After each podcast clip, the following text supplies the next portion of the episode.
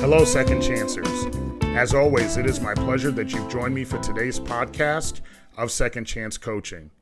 My name is Dr. Richard Lewis. If you'd be so kind as to leave me a rating and your feedback, I would very much appreciate it. And it'll help others like you to optimally discover this podcast wherever you listen to this and your other favorite podcast. As you know, at Second Chance Coaching, we focus on seeing everyday life through the eyes of the returning citizen and highlighting the resiliency of the human spirit.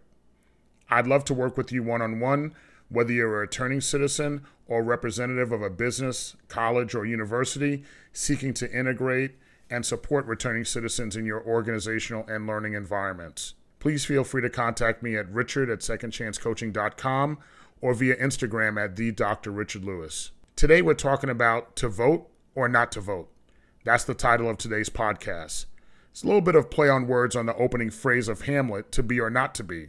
However, today we're certainly talking about voting because in the United States of America, voting is the voice of our democracy. And in my opinion, to not vote, I just believe is simply not an option. As a returning citizen, voting is very precious to me and our population. Voting is our voice to instill representatives who we want to represent us and our interest to optimize integration in mainstream society. In the state of Florida, prior to 2018, Florida was one of one four was one of four states in the union that had permanent felony disenfranchisement for those with a felony conviction. In the state of Florida, that equated to 10% of the adult population. In my case, my conviction was in New York, so I was fortunate to be able to vote in Florida because my civil rights were restored in the state of New York. Leading up to the 2018 midterm elections in the state of Florida, we had on the ballot Amendment 4, which was the Voting Rights Restoration for Felons initiative. The 2018 midterm elections was the last election my mother and I voted together before she passed. Mom firmly believed that voting was our duty. She treated it as a family affair. She always voted with me, my sister, or sometimes she'd vote with the both of us. It was always a fun day, and those were some great memories. Mom treated election day like it was a Super Bowl. We'd always have breakfast or lunch, you know, on the day that we voted. Of course, we would go vote together and talk about those issues. And then in the evening, right around five o'clock, she would watch all the different networks and we would sit around together and treat it as a watch party to watch and listen to the results come in and listen to the commentaries.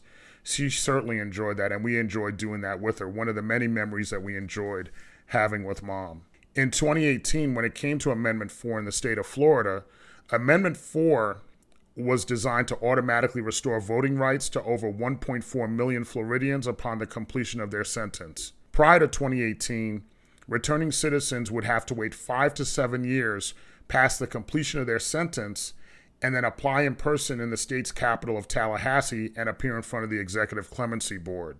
Amendment 4 would eliminate that but it needed 60% of the voting population to pass. This would not be eligible. Those who committed murder or had a felony sex offense, they would not be eligible for the provisions that would be given in Amendment 4.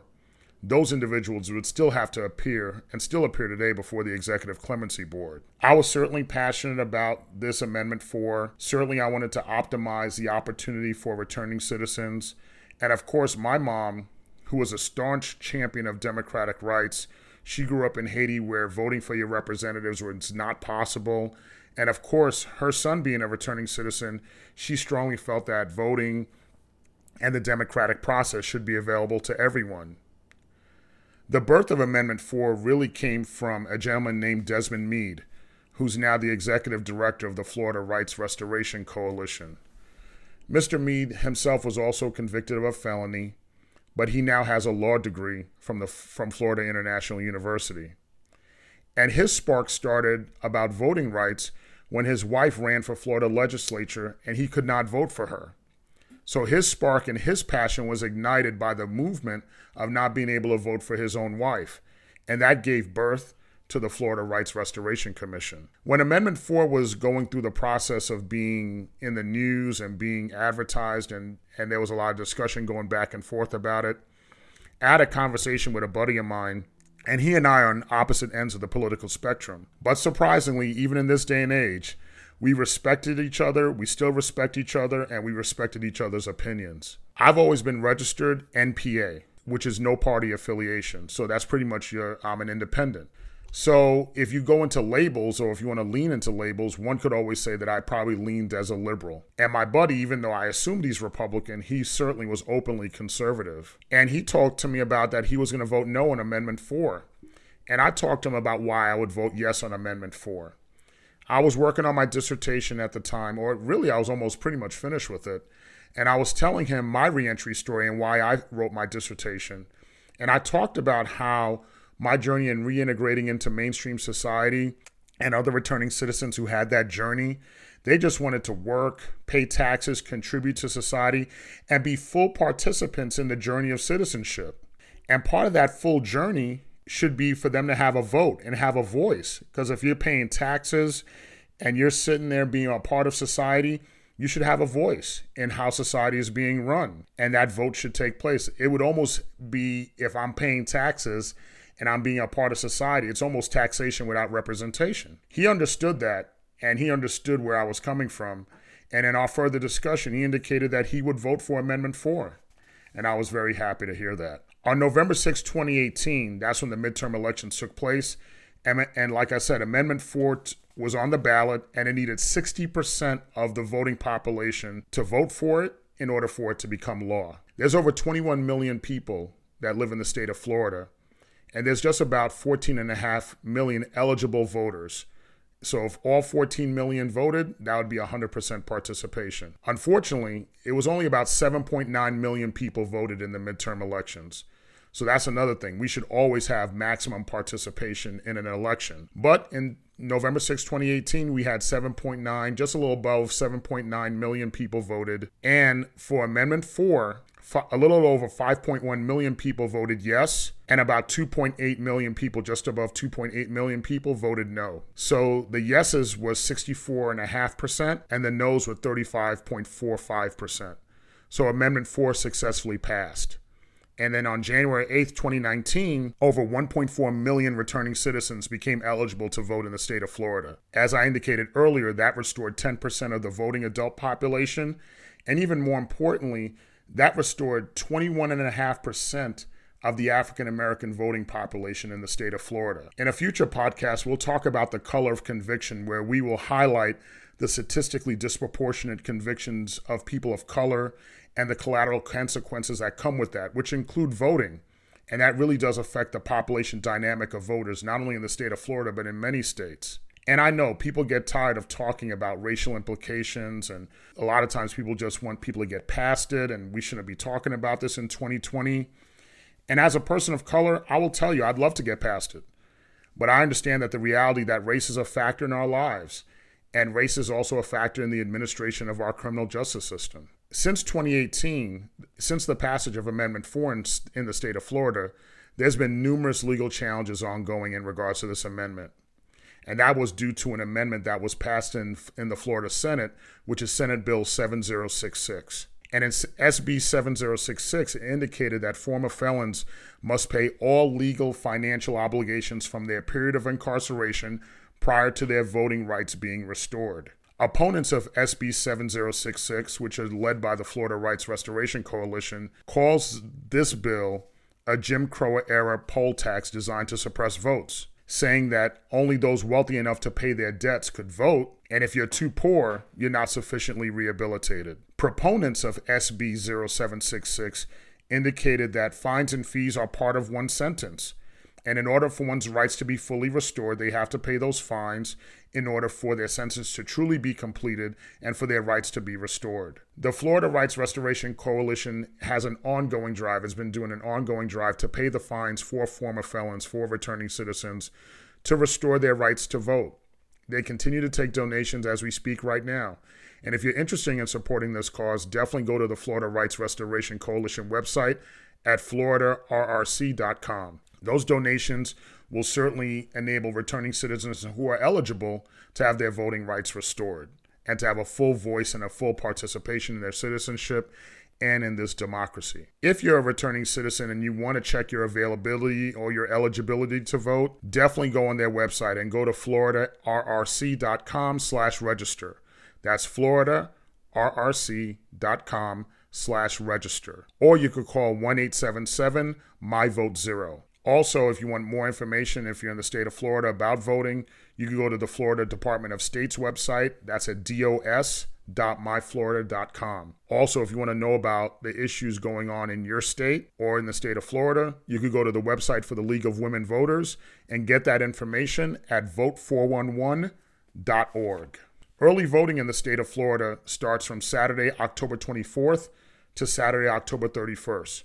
Certainly, you want to check with your state early voting systems because I'm quite sure there's early voting going on across the, across the nation. But on the day that this podcast is being broadcast, Monday, October 5th, 2020, the day that this podcast premieres, it, today is the deadline to register to vote in this year's general election. So if you haven't registered to vote yet, today is the day. Monday, October 5th, 2020, today is the day for you to register to vote. If you can't get somewhere to register to vote, if you can't get to the supervisor your county, your local supervisor or county board of elections to register to vote, then certainly mail in your registration ballot.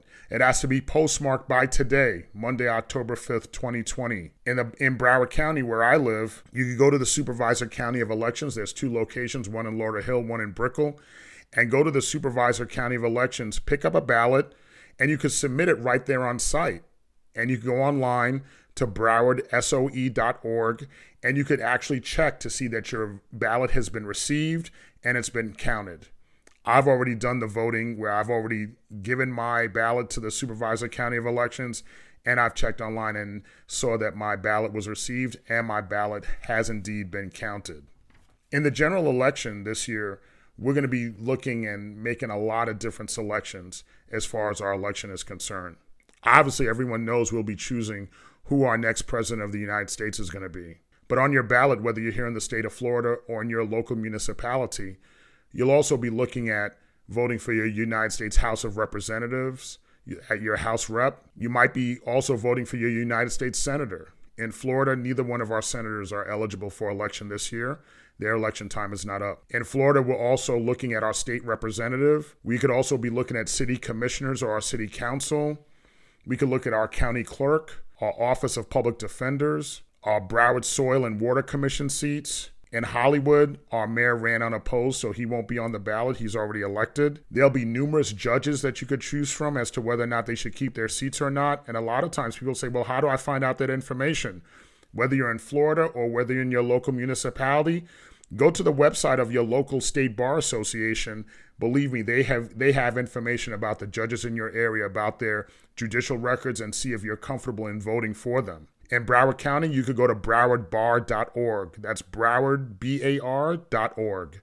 And you can look at the judicial review, records and reviews of those judges to see if you want to vote for them or not. In Broward County, we have six amendments for the state of Florida. So, so whether you're in Broward County or any of the counties in Florida, there's six statewide amendments that's going to be on the ballot that we have to vote on. And also in Broward County, there's two county ordinances that we're also voting on as well. Certainly, all of these things require research. And the research is not that hard. Go on Google. This is the one endorsement that I'll give on this podcast. Google is your friend. Entrepreneurs use Google. Researchers use Google. Successful people use Google. Research is so important and it keeps you informed. As a voter, it is you that are voting for our public servants. Your voice is powerful. Your voice is your vote. Whether you vote early at, by submitting your ballot to the county elections office, whether you go in the early voting period or you wait till November 3rd on election day, make sure that your voice is heard 100% of eligible voters should vote. In the midterm elections here in Florida, 7.9 million people voted, but there was 14 million eligible voters. That should not be the case. Uh, there should be 100% participation eligible voting in Broward County and whatever county or municipality you are in across this country. There really should not be an option not to vote. You should vote. Voting is your voice. Voting is your chance. Voting is your first chance. It's your second chance. It's your ongoing chance for your voice to be heard. Make sure your voice is heard. Speaking of voices to be heard and speaking about your chances, once again, I invite you, if you'd like to work with me one on one as a returning citizen, as a coaching client, a rep of a business or college and university, certainly contact me at richard at secondchancecoaching.com or reach out to me on Instagram at the Dr. Richard Lewis. Remember, you've been blessed to see another day. You've been given your second chance. Make the best of it. I love you all. Take care and be well.